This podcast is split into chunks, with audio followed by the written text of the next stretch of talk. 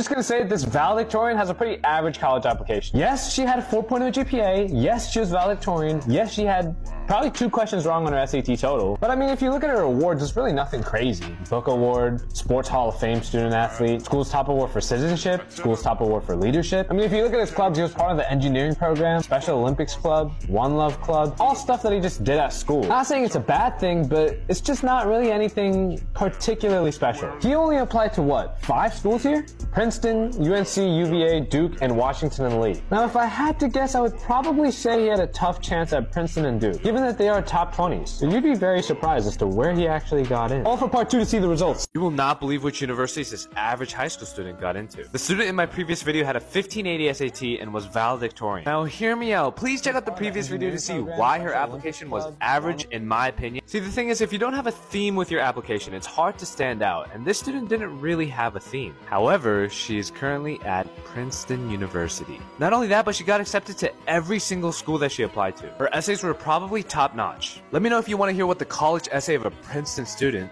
sounds like.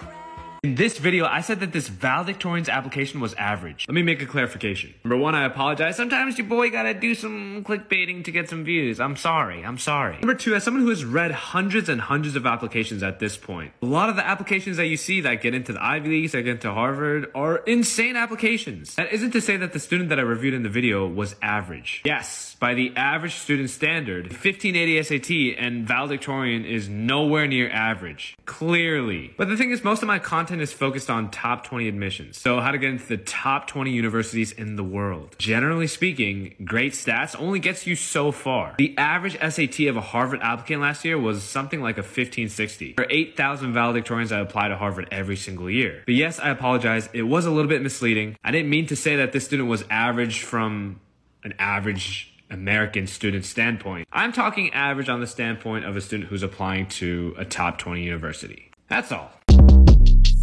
Short Cast Club